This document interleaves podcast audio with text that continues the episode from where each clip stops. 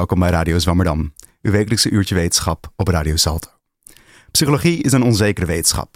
Het heeft geen mooie formules die het gedrag van mensen uitleggen, geen natuurconstanten die onze gedachten beschrijven en geen universele waarheden die ons doen sturen. Het is de taak van de psychologie om deze onzekerheid op een bepaalde manier te meten. Maar dit is natuurlijk makkelijker gezegd dan gedaan. Over de jaren heen zijn er talloze methoden voorgesteld en met de hulp van computers is het rekenwerk een stuk gemakkelijker geworden. Maar heeft het ertoe geleid dat we nu beter begrijpen hoe we het brein moeten meten? Of zijn we nog steeds in onzekerheid? Om deze vraag te beantwoorden zit vandaag aan tafel Dylan Molenaar.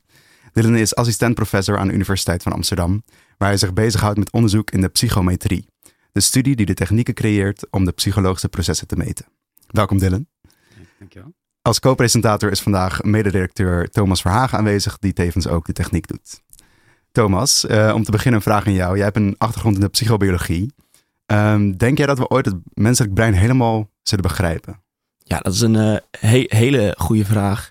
Uh, je, kan nooit zeggen nooit, maar ja, hoe het er nu voor staat, is zoveel onzekerheid, zoveel theorieën, zoveel ja, tegenstrijdig bewijs voor bepaalde theorieën. Het is, ja, je kan door het boom eigenlijk het bos niet meer zien. Het is ook zo'n ja, ingewikkeld compositioneel systeem, je brein. Dus ja, ik zie het nu niet heel rooskleurig in, maar ja, heel ver in de toekomst uh, zal het zeker misschien ooit helemaal op zijn plek vallen. Ja, ik, we gaan het zien, we gaan het meemaken. Um, Dylan, wat, wat meten we in de psychologie? Wat proberen we te meten? Um, ja, in de psychologie proberen we psychologische eigenschappen van mensen te meten. Dus um, uh, dat, dat, je kan denken aan intelligentie, persoonlijkheid, uh, depressieve gevoelens. Ja. Uh, dat zijn allemaal dingen hè, die iets zeggen over jouw, ja, de mentale processen die zich ja, binnen jou afspelen. Mm -hmm. En, um, en ook het, het, het, het, het, het gedrag dat daaruit voorkomt. En dat zijn dingen die wij dus in de psychologie willen meten we willen uitspraken kunnen doen over hoe mensen verschillen op die mentale processen en in dat gedrag wat, het, uh, wat uit, het, uit die mentale processen volgt. Um, ja, dus daar ja, ontwikkelen wij meetinstrumenten om dit inzichtelijk te maken. Ja, en wat, wat betekent het dan omdat je iets aan het meten bent? Want die psychologische processen zien we natuurlijk niet. Dus hoe, er wordt dan een soort abstractie gemaakt, maar hoe, ja, wat, wat zegt het dan dat je aan het, aan het meten bent?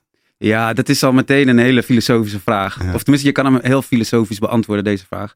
En er zijn ook verschillende uh, perspectieven op, op deze vraag. Um, uh, maar ja, één daarvan, het is een beetje meer pragmatische uh, uitleg, is je bent aan het meten op het moment dat jij nummers toekent aan een bepaalde eigenschap. Dus als ik een nummer aan jouw persoonlijkheid toeken, van je bent uh, ex extraversie uh, 7, uh, neuroticisme 2. Dan ben ik eigenlijk al aan het meten. En dan weet je, kun je nog natuurlijk de vraag stellen: van, ja, ben je dat wel goed aan het doen? En, maar dan, ja, dat is dus meer ja, dus een soort van ja, definitie van meten is uh, nummers toekennen aan eigenschappen. En er zijn sommige mensen die zijn het daar weer dan totaal niet mee eens. Hè? Dus er zijn mensen die, onderzoekers ook, Um, die zeggen dat je in de psychologie helemaal niet kan meten, omdat je, omdat extra, iets als bijvoorbeeld extraversie, wat ik net zei, omdat het helemaal niet kwantitatief is. Dus dat je daar ook geen nummers aan kan toekennen. Um, dus ja, dus die mensen zullen zeggen van ja, je meet helemaal niet in de psychologie. Maar hè, zoals ik mijn onderzoek doe en zoals ik er naar kijk, uh, zou ik zeggen, oké, okay, meten in de psychologie is toekennen van nummers aan psychologische eigenschappen. Ja, zou je dan zeggen dat het meer een soort pragmatische aanpak is? Um, of is het iets wat psychologie moet doen, omdat ze niet echt kunnen bewijzen dat het, dat het bestaat? Of het is veel moeilijker te bewijzen dan iets dat een, een meter bestaat, een lengtemeter. Ja, ja je hebt wel, je, je kan heel ver komen, zeg maar. Um, uh, want wat, wat we in de psychologie gebruiken zijn eigenlijk meetmodellen, uiteindelijk. Dus die meetmodellen die beschrijven gewoon van die nummers die ik toeken aan bijvoorbeeld jouw neuroticisme en extraversie, hoe relateren die zich tot het theoretische construct neuroticisme of het theoretische construct uh, uh, neuroticisme. Maar dus dat is een meetmodel. En in dat meetmodel kun jij gewoon, ja, die kun je baseren op de theorie dat neuroticisme iets kwantitatiefs is. En vervolgens kun je dat model weer toetsen op data. Ja. Dus je kan, eerlijk is eerlijk, je kan niet letterlijk toetsen van oké, neuroticisme is iets kwantitatiefs. Dat kun je niet letterlijk doen. Mhm. Maar wat ik zeg, je komt al een heel eind bij door gewoon hè, dat wel theoretisch aan te pakken, theoretisch model te specificeren en dat te laten zien van hey, dit model, daar is, daar is evidentie voor te vinden dat dit model een bepaalde data uh, goed beschrijft. En is dat, zijn die nummers die dan toekent, zijn die dan gebaseerd op uh, uh, de spreiding in, ja, in, in, in wat je bij mensen kan zien, wat je kan observeren? Is dan de 10 of de, het meest extreme getal dat je toe kan kennen, dan ook de meest extreme vorm van neuroticisme? Ja, dat zou dus kunnen, maar dat, dat hangt dus ook weer af van jouw me exacte meetprocedure. dus je zou bijvoorbeeld een vragenlijst kunnen, kunnen gebruiken en dan is de maximum score, ja, dat hangt dan af van hoe die vragenlijst in elkaar zit. Ja, um, nou laten we iets verder ingaan op die modellen. Want um, er zijn natuurlijk heel veel psychologische constructen en die worden allemaal op verschillende manieren gemeten. Heb je een paar voorbeelden van zulke modellen die je kan gebruiken, of die populair zijn binnen de psychologie? Uh, modellen die, die wij gebruiken, dus meetmodellen die wij gebruiken Ja. om. Uh, um, uh, ja, dit, dit zijn lat latente variabele modellen. Da daar gaat mijn onderzoek heel erg over. Dus daarin wordt een psychologisch construct als een, uh, ja, een latente variabele beschouwd. En latent betekent dan niet, ja, een ongeobserveerde variabele. Um, uh, ja, en door um, dus bijvoorbeeld vragenlijstdata te gebruiken. Hè, dus, dus, dus, dus je hebt proefpersonen die, die, die, die maken bijvoorbeeld een, bepaalde persoonlijkheidsvragenlijst. Vullen een aantal vragen in. Um, op basis van die data kan ik ja, die mensen kwantificeren op die latente variabelen. Dat kun je dus inderdaad, je noemde het in je intro al, met computermethodes en algoritmes kun jij uh, zo'n meetmodel toepassen op de data en kun jij dus tot een bepaalde positie van die persoon op die latente variabelen komen. En ja, als. Uh, en dan hopelijk correspondeert dat dus met jouw theoretische opvatting over wat extraversie of neuroticisme is. En ja. ik zeg hopelijk omdat je dit dus wil onderzoeken natuurlijk. Hè? Dus wat ik al zei, van je wil kijken of dat model wel past bij de data. Of, uh, hè, of, het over, of, of de theoretische predicties ook uh, uitkomen. Um, en inderdaad, dus hopelijk is dat het geval. Ja, dus stel dat je dan, als je een voorbeeld van um, depressie bijvoorbeeld neemt, die, die wordt dan geconstrueerd als een latente variabele. En die veroorzaakt dan bepaalde antwoorden op een vragenlijst. Dus als jij scoort op uh, vijf op een bepaalde vraag, dan is dat gelinkt aan je depressie. Of dat, dat... Ja, nou is depressie wel een, uh, een, een, een, ingewikkeld geval. Mhm. Mm -hmm. Want zeg maar, ik zou zelf niet zeggen dat depressie een latente variabele is. Want depressie heeft gewoon uh, ja, negen hele duidelijke symptomen. Toch? En je moet dan volgens mij uh, aan zes van de negen, als je zes van de negen symptomen hebt, uh, dan, dan, dan ja, word je gediagnosticeerd als depressief. Mm -hmm. um, dus ik zou niet zeggen dat depressie zelf de latente variabele is, maar meer die symptomen. Oké, okay, ja. Snap je? Dus een van die symptomen is bijvoorbeeld slaapproblemen. De andere is uh, piekeren, zoiets. Um, ik zeg van, okay, dat zijn je latente variabelen, die wil je meten. Met dus hè, vragenlijsten of hè, ja, wat, ja, uh, met een gesprek, toch? Een interview. Ja. Maar is, is zo'n vragenlijst dan een goede representatie van, van wat er gebeurt in het brein? Wat, wat de mens aan het denken is? Of wat het, hoe hoog ze scoren op een bepaald fenomeen? Ja, dat, dat, uh, ja, dat hangt heel erg van je vragenlijst af. Zeg maar. maar wat je natuurlijk hoopt als, als, uh, als jij die vragenlijst ontwikkelt, uh, dat je dat op basis doet van een, van een theorie waar je vertrouwen in hebt als onderzoeker. Zeg maar. Dus die al hopelijk is onderzocht en waar evidentie voor is gevonden. Um, dus als je, als je dat op een gedegen manier doet, dan kun jij wel vertrouwen hebben in de vragen die uit die theorie rollen. Zeg maar, als je dat uh, op een nette manier doet. Ja, ja. En hoe zou je dan vergelijken of het ene model beter is dan het andere voor wat je aan het meten bent? Ja, dat kun je, dat, dat kun je statistisch vergelijken. Dus Ja. je hebt allemaal statistische uh, uh, ja, uh, maten. En die kun je met elkaar vergelijken. En dan kun je ja, komen tot het beste model. Of een model selecteren. Ja, en dan past het ene beter bij de data dan het andere. Juist. Ja, ja. oké. Okay. Um, en vaak, wat jij ook in je onderzoek doet, is het gebruik van reactietijd. Wat, ja. Waarom wordt dat gebruikt en wat kunnen we daarvan leren? Ja, ik was in eerste instantie begonnen uh, met het kijken naar reactietijd, omdat ik hoopte dat je dus een betere uitspraak kan doen over dus die latente variabele of hè, dat theoretische construct. Omdat gewoon die reactietijden hopelijk nog wat informatie over, die, uh, over dat construct, over die psychologische eigenschap zouden bevatten. Maar het is eerlijk niet, dat is in hele specifieke gevallen. Maar bijvoorbeeld, ja, de reactietijden helpt je niet echt om iets over iemands depressie te zeggen. Of weet je, maar weinig over iemands persoonlijkheid. Ja. Ehm, bijvoorbeeld met, met, met, met, met meer uh, prestatietests, bijvoorbeeld uh, een rekentest of een uh, eh, IQ-test. Daar zie je wel dat je wat meerwaarde kan halen uit die reactietijden. Dus dat, dat, dat um, ja, die, die reactietijden die, die bevatten informatie over verschillen tussen mensen in bijvoorbeeld rekenen, in rekenvaardigheid. Um, maar ik heb wel daarna verder gekeken van ja, van wat voor informatie zit er dan in die reactietijd? En waar ik uh, de reactietijden uiteindelijk um, voor ben gaan gebruiken, is om te kijken naar verschillen in strategieën die mensen gebruiken.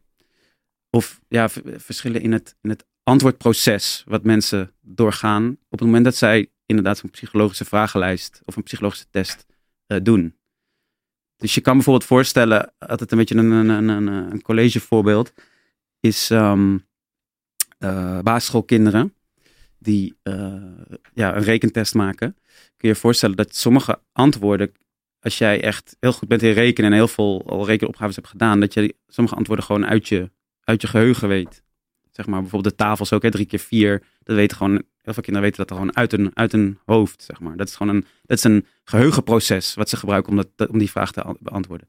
Terwijl anderen, die zullen dat moeten narekenen. Zeg maar, dus kinderen die nog niet helemaal... Uh, uh, ja, niet super zijn met rekenen, die gaan drie keer vier, die moeten dat gaan uitrekenen. Dus dat is al een, dat is een ander proces. Dat is meer logisch redeneren of hè, dat is een rekenproces, echt daadwerkelijk. En um, de reactietijden, uit de reactietijden kun je dat dus opmaken. Ja, dat wordt dan gereflecteerd daarin. Van misschien als degene die wat langer moet nadenken, dat, dat, ja, dan heeft hij dus een hogere reactietijd. En dan wordt het waarschijnlijk niet geproduceerd van, oh, die weet het meteen. Drie keer vier is twaalf. Ja, ja, ja. Oké. Ja. Um, toen ik onze columnist Nicole Kaandorp ging mailen over dat het, uh, dat het deze week over psychometrie ging, schrok zij een beetje daarvan. Um, we gaan nu naar deze column luisteren. Uh, als een mooie tussendoor. Toen ik van Bart een mailtje kreeg met de vraag of ik een column over psychometrie wilde schrijven, dacht ik in eerste instantie: oh jee, psychometrie. Dat klinkt moeilijk en ingewikkeld en ik weet daar helemaal niets over. En misschien zou ik ook zo reageren als ik er geen column over hoefde te schrijven, maar gewoon op zondagochtend bij mijn koffietje lekker Radio Zwammerdam zou gaan luisteren en wat blijkt? Psychometrie. Het klinkt als iets waar je zeven jaar voor moet studeren. Als iets waar je alfa, want psycho, en beta voor moet zijn, want metrie. Het is een eng woord. Het is een woord waarvan ik meteen denk, uh, ja, nee, laat maar. Dat is niets voor mij. Maar die column moest er komen. En gaandeweg het lezen van die Wikipedia-pagina van psychometrie overviel me een ontzettende geruststelling. Het is dus helemaal niet zo eng. Het is gewoon het proberen te meten van alles wat onzichtbaar is in een mens. En zijn we daar niet eigenlijk heel vaak mee bezig? Ik heb in mijn studie taalwetenschap bijvoorbeeld eens geprobeerd te onderzoeken of zelfbewustzijn te meten was door de lengtes van de stiltes in gesprekken te vergelijken. En ik heb alleen een persoonlijkheidstest ingevuld toen mijn voormalige baas in de boekhandel wilde weten hoe ze haar team het best kon inzetten. En hoe vaak heb ik al niet een toets gemaakt op school, een tentamen of gewoon de CITO om mijn intelligentie te meten? Sterker nog, volgens mij was ik als kind al aan het psychometrieën. Het proberen te meten van onzichtbare processen. Is dat niet ook gewoon op het schoolprem vragen of je vrienden liever Sam, Clover of Alex willen spelen? Zien zij zichzelf meer als slim, mooi of leuk? Vinden ze knap zijn belangrijker dan aardig? Oké, we schreven de antwoorden niet op en we klassificeerden ze niet. Toetsten niet of wie Sam wilde zijn daadwerkelijk gemiddeld hogere cijfers haalde dan de Clovers en Alexen, maar het had gekund. We hadden dat kunnen doen. Niet dat zoiets op zo'n leeftijd in mij opkwam. Ik ging er liever gewoon zonder te toetsen vanuit dat het antwoord betekenisvol zou zijn. Dat het iets zou zeggen over de persoonlijkheid van iemand die ik nog niet goed kende. Misschien dat ik er nu helemaal naast zit hoor, met mijn uurtje googelen kennis over psychometrie. En als dat zo is, verbeter me dan straks alsjeblieft. Maar is een dagboek bijhouden niet ook een soort micropsychometrie? In mijn dagboeken vroeger gaf ik mijn dagen cijfers van 1 tot 10, die ik dan tussendoor soms, als ik me verveelde, in grafiekjes zette. Die grafiekjes zeiden me vervolgens niet zoveel meer. Behalve dat mijn stemmingen eruit zagen als een onregelmatige hartmeting. Omhoog en omlaag en omhoog en omlaag. Er zat niet echt een tendens in. Of heet het pas psychometrie als ik mijn vrienden had gevraagd dit ook te doen? Om onze stemmingen aan elkaar te kunnen relateren. Of de mijne aan een grotere groep. Of al die stemmingen aan zoiets externs als een toetsweek. Nog een gedachte die me tijdens de Wikipedia lezen overviel, of eigenlijk een verpakte vraag aan de wetenschapper in de studio. Er zijn allerlei persoonlijkheidstesten die onder de psychometrie vallen. Maar hoe zit het met algoritmes op social media? Ik krijg, omdat ik op Instagram vaak klimfilmpjes kijk, nu allerlei reclames voor nieuwe moderne klimschoenen. Maar het is ook subtieler. De kleren die ze me nu proberen aan te smeren zijn meer mijn stijl dan een jaar of vijf geleden. Er zit een soort stijgende lijn in. Het lijkt alsof er een model van mijn digitale persoonlijkheid bestaat. En ook nog eens alsof dat een redelijk adequaat model is geworden, zo onderhand. Is zoiets niet ook een soort persoonlijkheidstest? En zo ja, kunnen we zo'n model dan niet voor veel belangrijker zaken gebruiken dan reclames? Kun je mijn IQ afleiden uit mijn internetgeschiedenis misschien, of mijn mentale gezondheid? Kun je eruit afleiden hoe ik zou reageren in crisissituaties of welke baan perfect voor mij zou zijn? Als ik het digitale model dat er waarschijnlijk van mij bestaat, van iemand zou kunnen terugkopen en er dit soort testen mee zou kunnen doen later, zou ik dat eigenlijk best interessant vinden. Of is dat iets wat ik niet zou moeten willen? Yes, dankjewel Nicole voor de mooie column.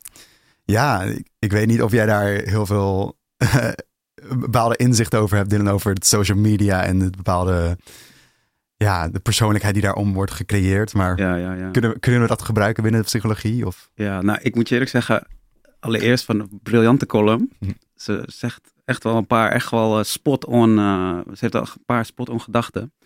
En eh, dat is meteen over die algoritmes. Die gebruiken we al in de psychometrie voor eh, wat wij, dat noemen wij adaptief testen. Waarbij je dus, eh, ja, je moet je voorstellen dat, ehm, dat als, je, als je echt iemand echt goed wil, wil meten, dan wil jij eigenlijk ja, zoveel mogelijk items of vragen bij die persoon afnemen. Het echt, hoe meer vragen, hoe, eigenlijk hoe beter. Dus eigenlijk als psychometricus wil je gewoon eigenlijk gewoon iemand 500 vragen weet je, afnemen. Maar goed, dat is natuurlijk heel onpraktisch. Mensen worden moe, weet je. Dit is de data is straks ook niks meer waard. Omdat mensen gewoon maar wat invullen, omdat ze er helemaal geen sim in hebben. Dus je wil die, die vragenlijst eigenlijk ehm, aan de ene kant eh, een beetje... eh, ja, je wil zoveel mogelijk vragen, maar dat het nog wel een soort van oké is voor de proefpersoon. Ehm, en dan komt dus het probleem dat als jij bijvoorbeeld iemand hebt die heel goed kan rekenen, die hoef jij niet meer per se die hele makkelijke vragen af te nemen. Zeg maar. Als jij gewoon heel goed kan rekenen, wil je niet weer weten van ja, kan diegene 3 plus 5 uitrekenen. Maar je wil weten, kan diegene, een bepaald kind, kan die 30 keer eh, 97 uit, uitrekenen. Dat wil je weten. Maar aan de andere kant wil je de kinderen die nog niet zo goed kunnen rekenen, hoef je ook niet 30 keer 97 af te nemen. Want daar ben je niet zo in geïnteresseerd. Je bent benieuwd van waar, weet je, die kan oké, 1 plus 1, oké, dat lukt. Maar 10 plus 11, weet je wel. Ehm, dus eh, daarom is adaptief toetsen op een gegeven moment ontwikkeld. Waarbij je, ehm, dat is, dit, het is vaak eh, ge- gecomputeriseerd testen. Dus eh, de proefpersoon gaat achter een computer zitten, krijgt een vraag. En op basis van de eerste paar vragen wordt ingeschat van ja, weet je, ben jij, eh, kun jij goed rekenen of, of nog niet zo goed? En dan krijg je dus ook vragen die dus op jouw vaardigheid zijn afgestemd. En die algoritmes die dat bepalen, van ja, wat is nu je wat is jouw vaardigheid en welke vragen moet jij hebben? Eh, dat algoritme is echt heel erg te vergelijken met die algoritmes die eh, inderdaad op social media worden gebruikt om filmpjes te, eh, aan te bevelen. Van hey, dit is iets voor jou, dit filmpje. Dat is eigenlijk hetzelfde als dat, dat wij tegen een, hè, bij een kind hebben van oké, hey, dit, maak dit item. Maak, het volgende, maak deze volgende vraag. Ja, dat heeft Nicole goed gezien. Ja, nee, wordt zeker. al Dus gewoon super. Ja, ja, ja, ja, ja. En ik denk een ander ehm, wel belangrijk ding wat zij over het dagboek bijhouden is het verschil tussen een individu meten en een groep meten. Van wat, je kan een individu natuurlijk over tijd meten, maar je kan Ja. ook op een bepaald tijdstip eh, meerdere individuen meten. Wat Ja. is het verschil daartussen binnen de Ja. psychologie? Ja, het, is, het zijn gewoon echt twee andere dingen. Eh, en dat is, het klinkt nu heel logisch als ik dat zeg, dan zal iedereen denken van ja, natuurlijk zijn het twee andere dingen. Maar wat je ziet in de praktijk is dat mensen toch een beetje door elkaar gaan halen. Dus dan willen ze iets zeggen over, over ehm, verschillen binnen personen, maar dat doen ze dan door gewoon heel veel personen eh, onderling te vergelijken. Terwijl ja, wat het zich binnen een individu afspeelt, dat, dat hoeft niet per se op groepsniveau eh, tot uiting te komen. Dus bijvoorbeeld ehm, als, je, als je kijkt naar eh, binnen een persoon, eh, hoe, ja, hoe meer, als je, als je depressieve gevoelens hebt, dan hoe meer antidepressiva je neemt, hoe minder jouw depressieve gevoelens worden, in principe. Dat is binnen een persoon. Maar als je in, in een grote groep mensen kijkt, dan zijn de mensen die depressiever zijn, die gebruiken meer antidepressiva. Dus binnen een persoon heb je een, een negatieve band. Hè, dus je depressieve gevoelens nemen af naarmate je meer antidepressiva gebruikt. Maar in de populatie, zeg maar, dus in een groep mensen, heb je hoe, hoe, hoe, hoe meer de antidepressiva je gebruikt, hoe, hoe, hè, over het algemeen hoe depressiever je bent. Ja. Dat is een positief verband. Ja. Dus ja, en het is, het is niet, ja, het is gewoon, wat, wat wil je weten? Wat, hè, waar ben je in geïnteresseerd? Ja. Zou je ook een soort van voorbeeld kunnen hebben voor, met IQ? IQ wordt ook tussen mensen gemeten, maar iemand met 100 IQ is natuurlijk niet hetzelfde als iemand anders met 100, 100 IQ. Is dat, die zijn niet even slim per se, toch? Maar misschien wordt het wel snel gezegd. Dat ze, Ja, het is wel interessant wat je zegt. Want in principe, als twee mensen een IQ van 100 hebben, dan zou je zeggen van die, hebben, ja, die zijn hè, op intelligentie, eh, hebben ze hetzelfde niveau. Op het construct intelligentie. Ja, Ja, het is ja. een beetje moeilijk praten, omdat intelligentie bestaat natuurlijk uit helemaal subcomponenten. Dus we- werkgeheugen, eh, ruimtelijk inzicht. Ja. Eh, maar als jij dus in principe iemand, twee mensen hebt die hetzelfde scoren op een ruimtelijk inzichttest, dan zou je zeggen van oké, die zijn even vaardig in ruimtelijk inzicht. Nee, oké. ja. Ehm, en ik denk dat nog een belangrijk, of een ander belangrijk ding binnen psychologie is het, het simuleren van, van data. Eh, hoe wordt dat gebruikt tegenwoordig? Eh, ja, dus kijk, vroeger had je, had je, eh, had je heel erg theorieën. En dat heb je natuurlijk nog steeds. Maar wat je wel ziet is dat tegenwoordig wordt wordt, wordt is het niet meer zozeer een theorie, een statische theorie, maar is het meer een model wat mensen gebruiken. Dus het is wel een theoretisch model, maar dat heeft dus allemaal aspecten, dat theoretisch model. En om dat model te begrijpen, ehm, kun je data simuleren onder dat model en kijken eh, ja, hoe die data er dan uitziet. Dus je zag het in de, in de coronacrisis, deed RIVM dat eigenlijk ook eh, met het voorspellen van het aantal besmettingen en eh, de, de, de verschillende ingrepen die er werden gedaan ehm, om te begrijpen hoe dat tot uiting zou komen, werden ook die modellen werd er gesimuleerd van oké, wat nou als we dit in het model veranderen, hoe gaat dan die curve omlaag? Ja. En eh, dat, dat, ja, dat, je kan zo'n model bouwen voor alles. Of nou, niet voor alles, maar voor heel veel dingen kun je zo'n model bouwen. Dus ook in de psychologie, voor psychologische fenomenen, eh, kun je een model bouwen, eh, data simuleren volgens dat model en kijken hè, van hoe, hoe gedraagt die, een psychologisch proces zich als ik dit en dit verander. Ja, en zijn we dan ook daardoor beter geworden in het voorspellen van bepaalde dingen binnen de psychologische... Ja, Eh, ja. ja, ik zou wel ja, eh, absoluut ja willen zeggen op die vraag. Ja. Dus, Oké. ja. En kunnen we, eh, ja, hoe succesvol zijn die, die simulaties dan? Want ik kan me voorstellen, want ons gedrag is wel een heel stuk anders dan het voorspellen van het aantal besmettingen van het RIVM. Want ons, ja, ons brein, ons gedrag is heel complex. en iedereen is daar ook weer anders in. Eh, ja, hoe betrouwbaar zijn die voorspellingen? En wat, wat, wat moet er dan veranderen dat we die, die voorspellingen kunnen verbeteren? Ja, kijk, dus hoe betrouwbaar zijn die voorspellingen? Dat hangt natuurlijk heel erg af van de, de, de, precieze, eh, precieze toepassing. Ehm, en dus ook, het hangt af van je model, het hangt af van je theorie, het hangt af van de metingen die je hebt. Maar bijvoorbeeld, ehm, eh, ik weet dat collega's van mij die hebben laten zien dat je bijvoorbeeld de, de, de, de, de, ja, ehm, dat- dat, een depressie echt inkikt bij iemand. Dus de, hele tijd modder je een beetje, maar je bent nog niet echt klinisch depressief. Ehm, maar wat je ziet is dat mensen eh, echt van de een op de andere dag dan pats. Dan zitten ze echt in een de- depressive episode. En ehm, met die modellen kun je dat voorspellen dat dat gaat gebeuren. Omdat je dus, je hebt dan een bepaald model over tijd, een bepaald systeem is dat. En wat je ziet is dat de variantie in dat systeem neemt toe. Vlak voordat die, dus de spreiding hè, van, die, van die psychologische processen, van die scores, van die data neemt toe. Eh, echt vlak voordat die depressie inkikt, zeg maar, om het zo even te zeggen. Ehm, en dat kun je dus uit zo'n uit zo'n model. En dus ja, je hebt natuurlijk ook data nodig, maar hè, op basis van het model kun je dat eh, eigenlijk zien aankomen. En dat is natuurlijk super goed om te weten voor, hè, voor de psychologen of kli- klinische therapeuten. eh, om ja, dan in te grijpen vlak voor, ja, als je ziet dat die variantie toeneemt, dan is dat het moment om iets te doen. ja. Nee, dat is, dat is eh, heel Ja. erg bereikbaar. Dat, dat, kan, Ja. ja. dat kan heel, helpvol, eh, ja, heel veel helpen voor mensen. Ehm.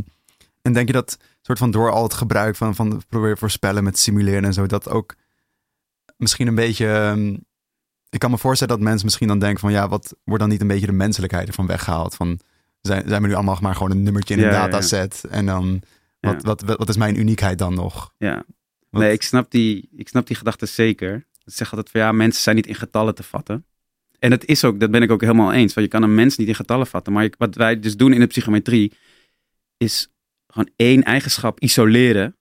één psychologische eigenschap isoleren. En daar een getal aan toekennen. Zeg maar. En, en, en, en, en, dat, kun je, dat, kun je, dat kun je vrij goed doen. En ehm, je kan ook toetsen of het, je kan het ook onderzoeken van, maak, ehm, is dit zinnig wat ik doe? Een getal aan, dit, aan deze eigenschap toekennen. Is dit zinnig? Je kan het gewoon onderzoeken en het antwoord kan gewoon ook nee zijn en dan moet je het niet doen. Maar als het antwoord ja is, dan ja, kun je dit inzetten om inderdaad gewoon in de praktijk allemaal dingen te voorspellen. Zoals, eh, we hebben het nu over, ik had net een voorbeeld over depressie, maar je hebt bijvoorbeeld ook in, eh, in personeelselectie. Dat is ook, eh, er zijn ook altijd psychologen bij eh, betrokken, eh, arbeids- en organisatiepsychologen. Die dan ook weer, hè, die gebruiken toetsen, tests om te voorspellen of iemand succesvol gaat zijn in een, in een bepaalde eh, beroep. En ehm, ja, dan geef je ook niet een getal aan de hele persoon, maar je pakt één eigenschap, of misschien een paar, die jij nodig hebt voor, die beroep, voor dat beroep. En daar ken je een getal aan toe. En dan neem je gewoon de persoon die de, de getallen heeft waar jij denkt van oké, ja, dit zijn, eh, dit ziet er goed uit. Ja, ze worden nog niet helemaal gekenmerkt door één getal. Nee, nee, nee. Het is heel erg gefocust op bepaalde dingen. Ja.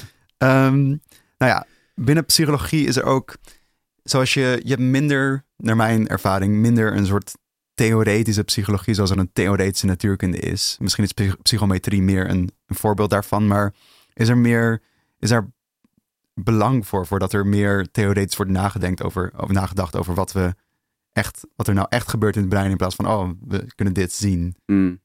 Er moet er meer, moet er meer bepaalde echt specifieke theorieën worden gemaakt. Ja, ja. Nee, ja, het antwoord daarop is ook gewoon volmondig ja. Zeg maar. Een, een eh, collega van mij die heeft daar ook een heel groot project, eh, heeft hij daarover opgestart. Dus ja, van hoe maak je een theorie? Hoe, hoe ontwikkel je theorieën in de psychologie? Eh, ja, dus inderdaad, het, je zegt van het is niet echt een subveld. En dat, dat is helemaal waar, maar je ziet dus wel dat het wel aan het komen is, zeg maar.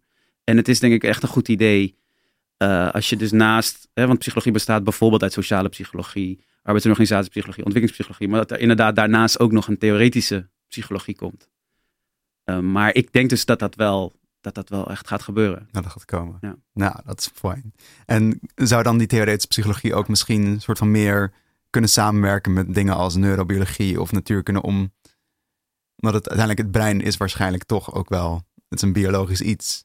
Ehm, dus kunnen, je- ja, kan je daar een samenwerking in voorstellen of is dat nog te veel afstand tussen die velden? Ja, ik, idealiter heb je daar een, samenwerking eh, tussen. En het is natuurlijk ook dat die, die theorieën die bevatten ook componenten uit de neuropsychologie, neurobiologie, natuurkunde. Die, die bevatten ook componenten daarvan. Dus in dat opzicht is er een soort van overlap. En die, hè, die overlap wordt ook expliciet benoemd in die, in die theorieën.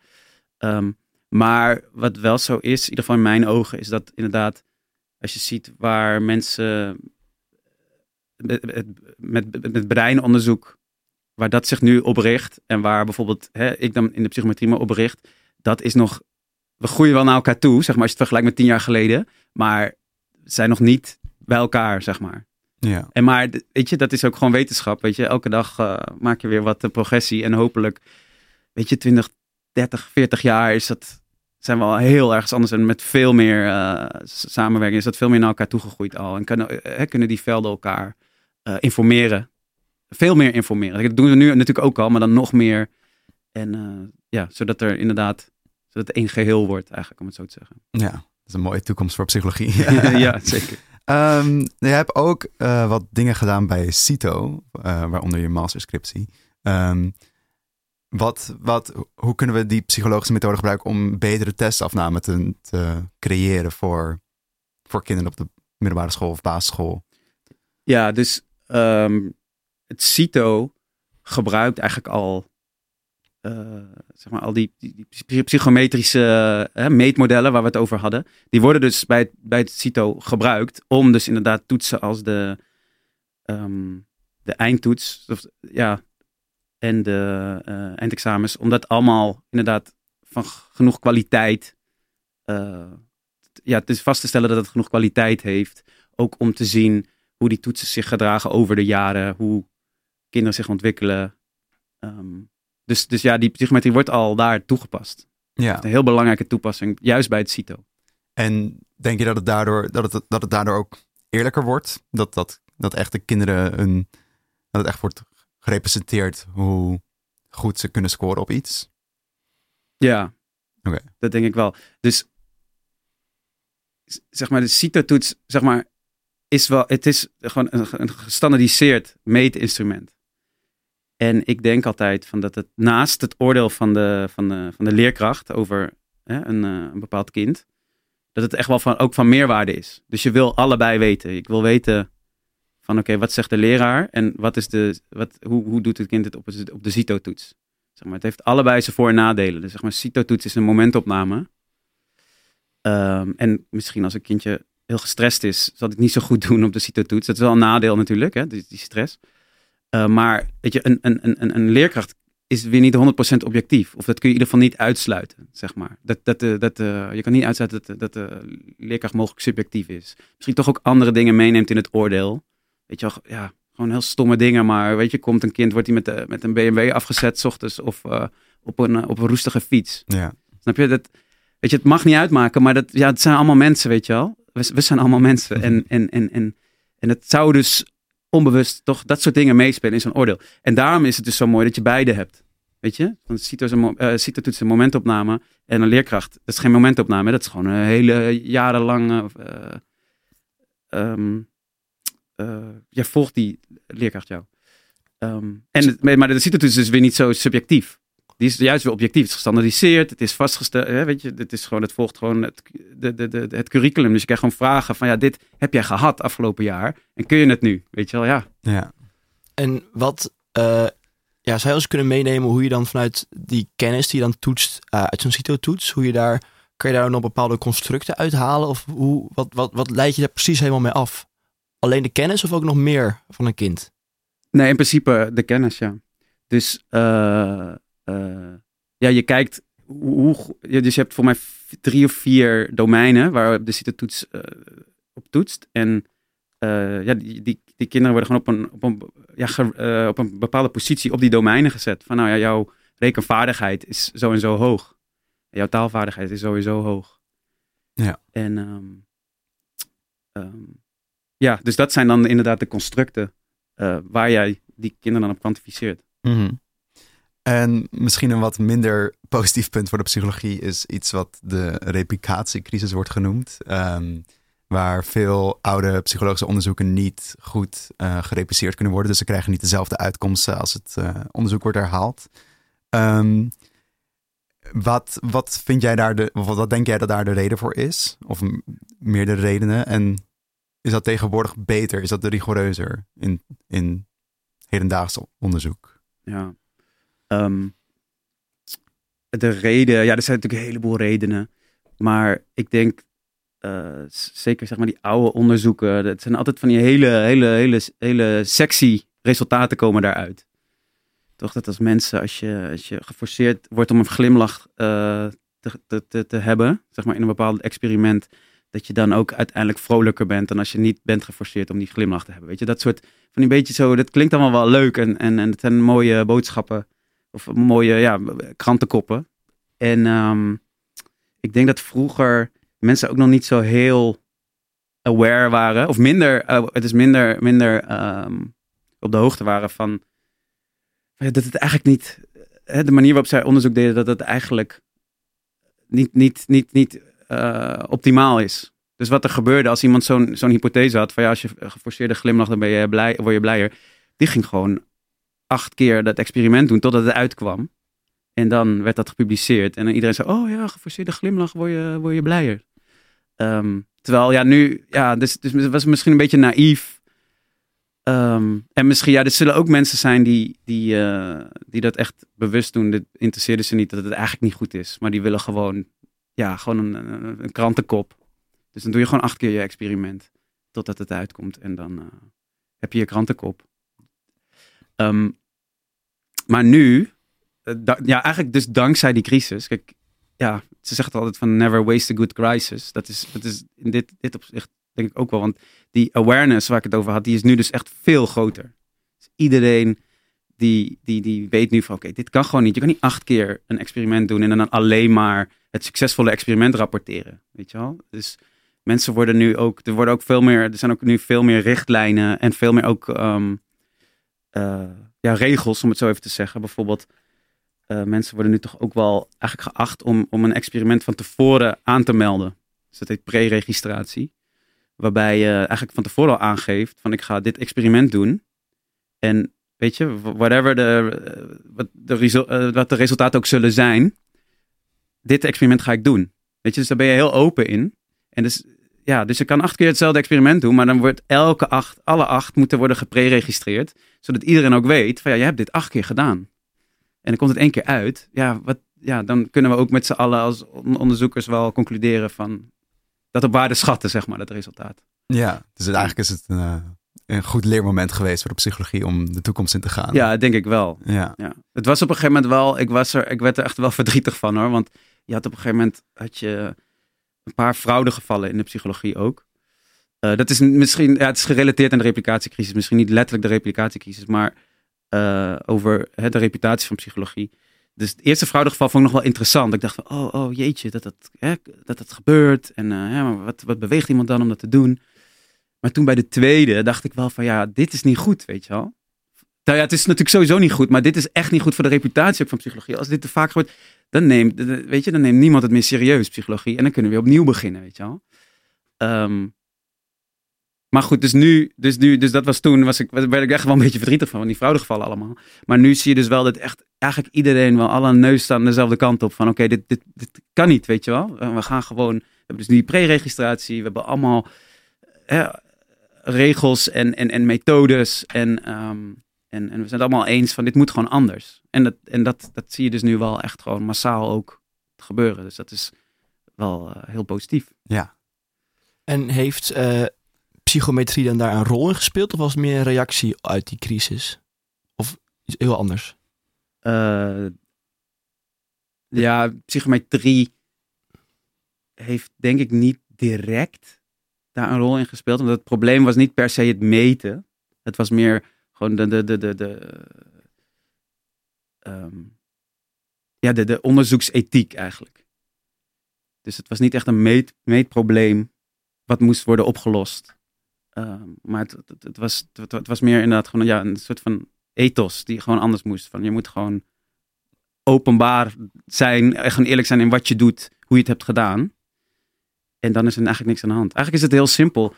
Als jij, als jij gewoon acht keer een experiment doet, je krijgt maar één, keer dat resultaat. Als je dat gewoon netjes opschrijft op een artikel, dan ben je gewoon, gewoon goede wetenschap aan het doen.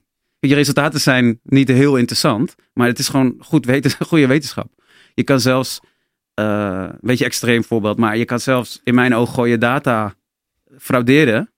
Als je dat netjes opschrijft, ja, ik heb mijn data gefraudeerd en dit zijn de resultaten. Dat is wel, ja, weet je wel. Tuurlijk, niemand zal jou, jouw artikel eh, serieus nemen. Maar dan doe je in principe niks. Je bent gewoon open. Dus dat is wel de, gewoon de number one is gewoon open zijn. Van wat heb je gedaan?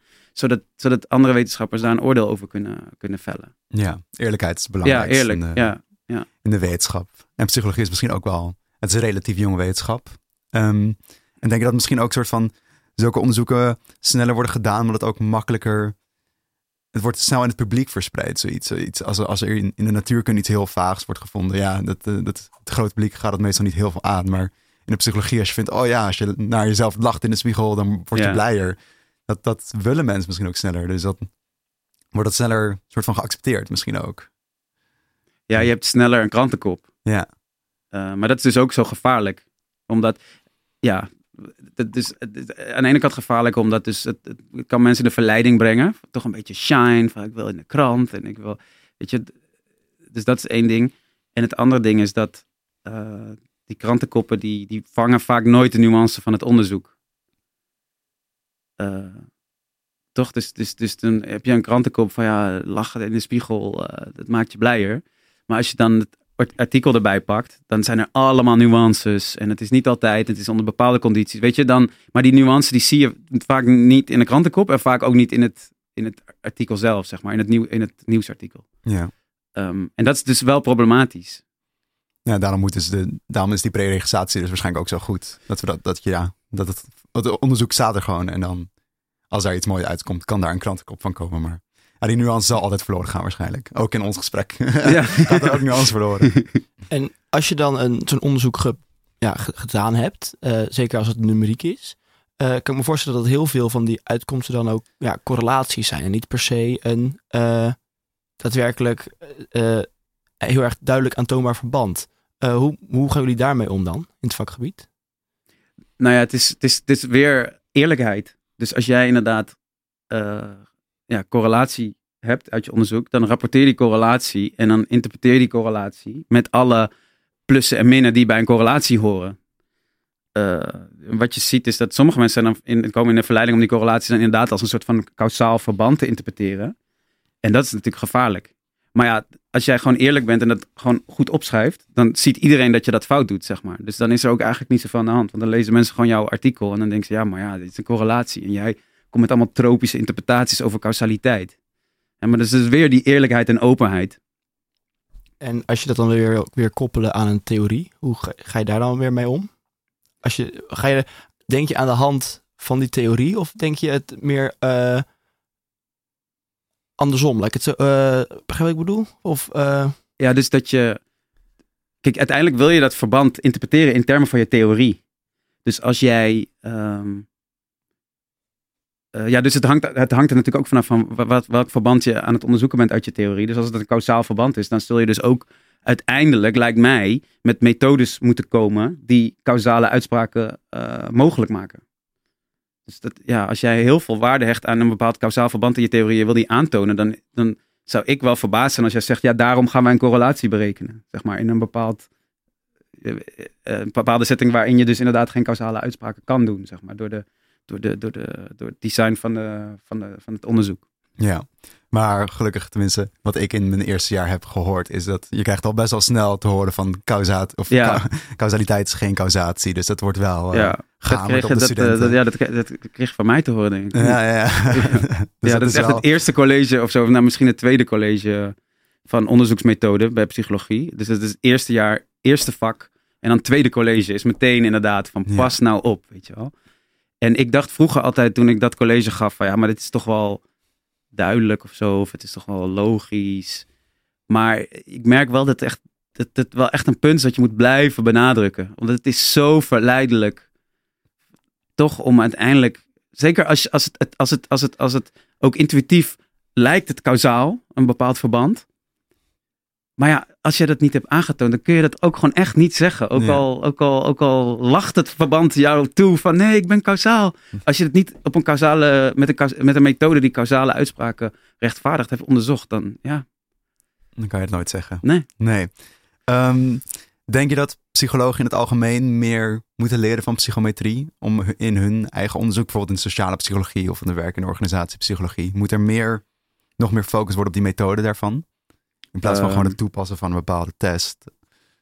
Eh, ja, nee, zeker, zeg maar. Ik, ik denk dat eh, psychometrie ja, dat, iets, iets heel belangrijks is, wat gewoon in elk onderzoek gewoon in orde moet zijn. De, de, de psychometrische eh, theorie achter de, de metingen die je gebruikt in een bepaald onderzoek. Dus dat geldt voor alle, alle, alle ja, disciplines binnen psychologie. Ehm, moet ik eerlijk zeggen dat dat, dat ook steeds, dat die, dat, dat die awareness ook steeds meer toeneemt. Dus toen ik eh, psychologie studeerde, toen was het allemaal nog, toen waren mensen zich echt wel aan het hard maken. Van de psychometrie werd een beetje genegeerd, of het was allemaal, nee, het is ingewikkeld. Maar als ik nu zie, misschien 15 jaar geleden of zo, hoe het nu alweer is, dat mensen echt wel geïnteresseerd zijn en ook wel echt die methodes allemaal willen gebruiken. En mij ook mailen van, hey, ik wil dit eh, gebruiken, kun je me eh, helpen? Waar, waar kan ik, hoe kan ik het doen? Welk computerprogramma heb ik daarvoor nodig? Kan ik wat lezen? Weet je, dat- is wel echt al weer veel beter dan 15 jaar geleden. Dus weet je, ik zie daar wel echt een hele duidelijke stijgende lijn. Ja. En nog een ander veld wat ook erg opkomend nu is uh, kunstmatige intelligentie. Ja. Wordt dat ook al gebruikt of is dat handig om, gebruikt, om te gebruiken binnen psychometrie? Um, nou, ja, dus we hadden het al even over die algoritmes op sociale media, zeg maar. Dat is ook AI. Dat zijn AI-algoritmes. Het is inderdaad, in de psychometrie gebruiken we die al. En um, ja, wat je ziet bijvoorbeeld, maar dat is meer breinonderzoek, zeg maar, dat die, die, die algoritmes zijn ook heel handig om uh, patronen te herkennen in, in, in uh, hersenactiviteit. Dus in dat opzicht zijn die, zijn die algoritmes wel echt een, een, een, een, handige tool ook voor psychologisch onderzoek en uh, ja, analyse van data van psychologisch onderzoek. Ja, en misschien als, als, als afsluitend, um, hoe zie jij de, de toekomst van uh, psychometrie? Hoe gaat, het, hoe gaat het veld zich verder um, uitbreiden? Ja, ik denk dat het, dat, het, dat het een beetje ligt in die combinatie van uh, een paar dingen die we hebben besproken. Dus ik, ik, had het, ik heb het even over mijn uh, reactietijd onderzoek gehad. We hebben het over die AI-algoritmes gehad. Ik denk dat, dat, dat psychometrie wel steeds meer toegaat naar meer dynamische toetsen, zeg maar. Dus als je, dus, dus, wat, je wat je nu eigenlijk, uh, echt de klassieke psychologische test is toch gewoon, een, gewoon, eigenlijk eh, is het zelfs nog op een papiertje en dan heb je gewoon vragen en die moet je invullen. En dan kijk je gewoon als psycholoog, kijk je gewoon van, nou ja, hoe vaak, hoeveel heb je er goed op, hoeveel heb je er fout. Um, ik denk dat het wel steeds meer toe gaat naar meer dynamische omgevingen. Dus op de computer, met, um, met veel meer complexere vragen. Maar niet complexer in de zin van moeilijker, maar gewoon meer aspecten in een vraag. Dus niet van ja, eh, één antwoord, maar je moet meerdere dingen doen. Er worden meerdere dingen bijgehouden. Dus inderdaad je reactietijd, maar misschien ook wel op een gegeven moment je muisbewegingen. En gewoon om een goed beeld te krijgen van wat iemand aan het doen is. En uh, achter die computer en bij het beantwoorden van die vraag, zodat je goed inzicht krijgt van wat gebeurt in dat kopie.